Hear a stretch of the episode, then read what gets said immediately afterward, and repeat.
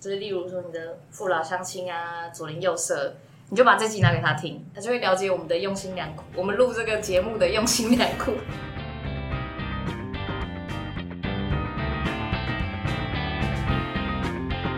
哎，你你有玩过海龟汤吗？大家好，我是王 A。王 A，今天我们来试验一场疾病的海龟汤。那我先解释一下海龟汤怎么玩，就是有一个出题者，然后跟多个猜题者组成，然后出题者就是简单会说明故事的开头跟结尾，然后接下来猜题者就要对故事进行推测。然后我是出题者嘛，我就只能回答是不是不重要三种答案，那稍微也可以提出一些相关性的提示。这样海龟汤懂吗？哦，好，我接下来要讲一下我的免责声明，就是呢，我这个免责除了责任之外呢，还有责罚跟责备。我的故事完全是虚构，很夸张又很离奇，然后里面有强烈的疾病的因果关系，只是用来强调它的重要性，并不完全是有直接关联的，所以大家听听就好，不要太认真。我们是来闹的。好，就现场呢，现在有一些兄弟们，那他们想来挑战一下这个传说的故事。好，那我们就开始海龟汤喽。好的题目，开始阿忠与他的同胞兄弟，就是同卵双胞胎兄弟阿志，他们的祖宗十八代都有糖尿病病史。然后平常这两个兄弟呢，几乎都是形影不离。就在阿忠四十五岁那一年，他得了糖尿病，然后阿志就很心慌慌的去检查，结果阿志没有罹患糖尿病，为什么呢？好，大家可以开始猜了，开放乱猜。他没有去检查，有阿志心慌慌的去检查了。嗯 因为他平常很养生。你说阿志吗？嗯，呃，不重要，原 来他们是兄弟，是不是？他们是双胞胎兄弟哦。双胞胎兄弟，同卵异卵。有没有在听故事？我就问，这不是我们讲过哦，同卵是不是？同还同卵？哦，同卵啊。为什么一个喜欢吃糖，一个不喜欢吃糖啊？不重要，因为跟刚养生差不多，对，跟吃的没关，没有关系，跟吃的没关，跟运动有关吗。跟运动也没关系，他们身材一样吗？不重要，不重要。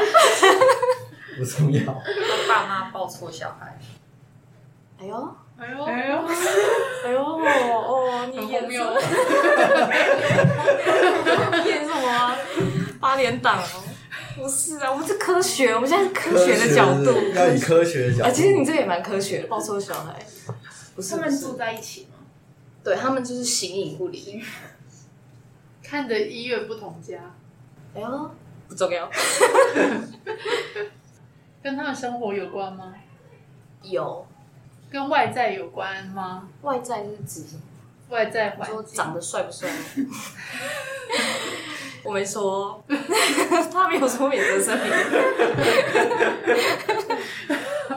嗯，个人是工作压力？环境一样吗？跟一模一样。一模一样。哎呦，你们真的压力很大哦。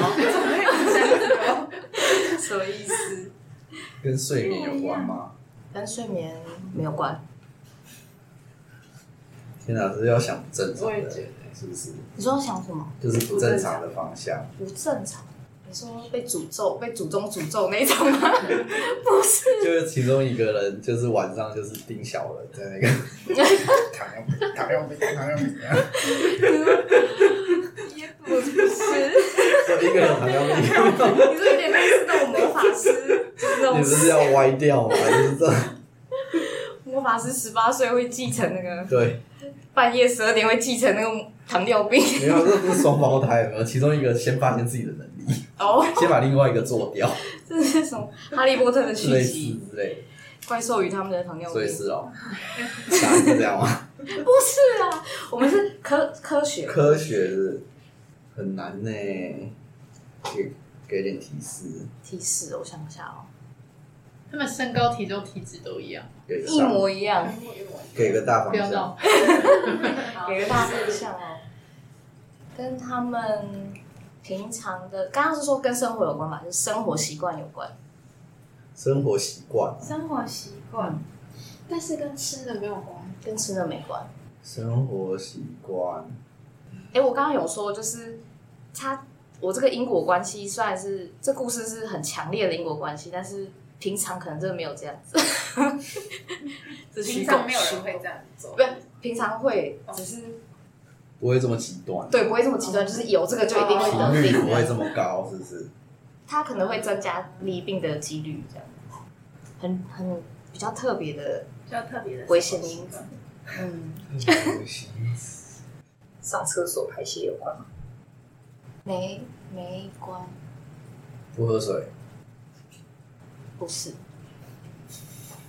跟饮食没关。饮食没关，运动也没关，运动也没关的，厉害吧？还有其他疾病他没没不重要不重要，不重要。颇难吗？很难呢。有一点我想想生活习惯啊，生活习生活习惯怎样生活？二手烟铺路，接近哦，接形近。影不离哦。那么形影不离这样合理吗？没 错，就是因为阿忠他有抽烟，所以他的糖尿病几率就比阿志还高。可是阿志有吸二手烟，因为他们心有不离。他哎，抽烟跟二手烟的风险不一样，二手烟风险就是上一集的肾结石。哦，我们现在可以科普一下，大家来听我听我讲解一下，专业的讲解，对，听我科普一下。就是呢，我们先定义糖尿病的诊断，就是空腹血糖值要在一百二十六以上，然后糖化血色素要在六点五 percent 以上。空腹血糖值跟糖化血色素有五十一 percent 跟六十二 percent 是有关于遗传，所以剩下的呢就可以透过生活形态、生活环境。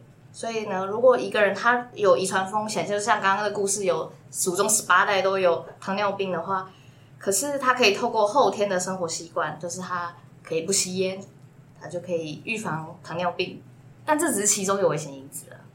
然后，当然我们就是还是要有研究依据，说抽烟跟糖尿病的那个关系嘛。所以台大呢就有个流行病的研究，一个郭博秀研究团队研透过台湾人体生物资料库，台湾人体生物资料库这很重要。探讨呢，啊，这是一个 big data，这个也很重要，来探讨吸烟会不会改变糖尿病的遗传风险。那他申请的资料里面有八万多个基因定型的资料参与者，然后来了解基因跟糖尿病的关系。那首先他是先看初步的发现，男性年龄较长，然后 BMI 指数较高的人，但是就这些人的，罹患糖尿病的风险有关。然后另外一方面，如果他规律运动，就刚刚有猜到嘛，诶，对，其实他规律运动的话，它也可以降低糖尿病的风险。然后吸烟平均空腹血糖值跟糖化血色素高于未吸烟者，就是他罹患糖尿病的几率就比较高了。吸烟的人，然后他最后的结论就是，一天超过一包香烟的人，他罹患糖尿病的风险就增加一点五倍。哦，他们还透过就跟基因相关的部分，就是他们有建立了一个多基因因遗传风险评分，然后是找出糖尿病相关的基因变异位点。多基因遗传风险评分呢，就是多个疾病相关的基因位点，就是多个和疾病相关基因位点了，就跟糖尿病有关的基因位点，然后累加它的贡献的风险是多少。它的结论就是，虽然空腹血糖值跟糖化血色素跟糖尿病的基因遗传是有关，但是吸烟的习惯确实是会恶化糖尿病遗传的风险。也是每天抽一包香烟，它遗传风险平均增加一个标准差，空腹血糖值就会增加一点六八 percent，糖化血色素就会增加零点六九 percent，这样就是离阿中就不远了。接下来他他还有在讲到跟糖尿病有关的两个基因进行比对，发现就是有吸烟的人会影响到这两个基因的甲基化表现。然后就让你的你的糖尿病的风险就更高了。那这个研究跟国外研究是一致的。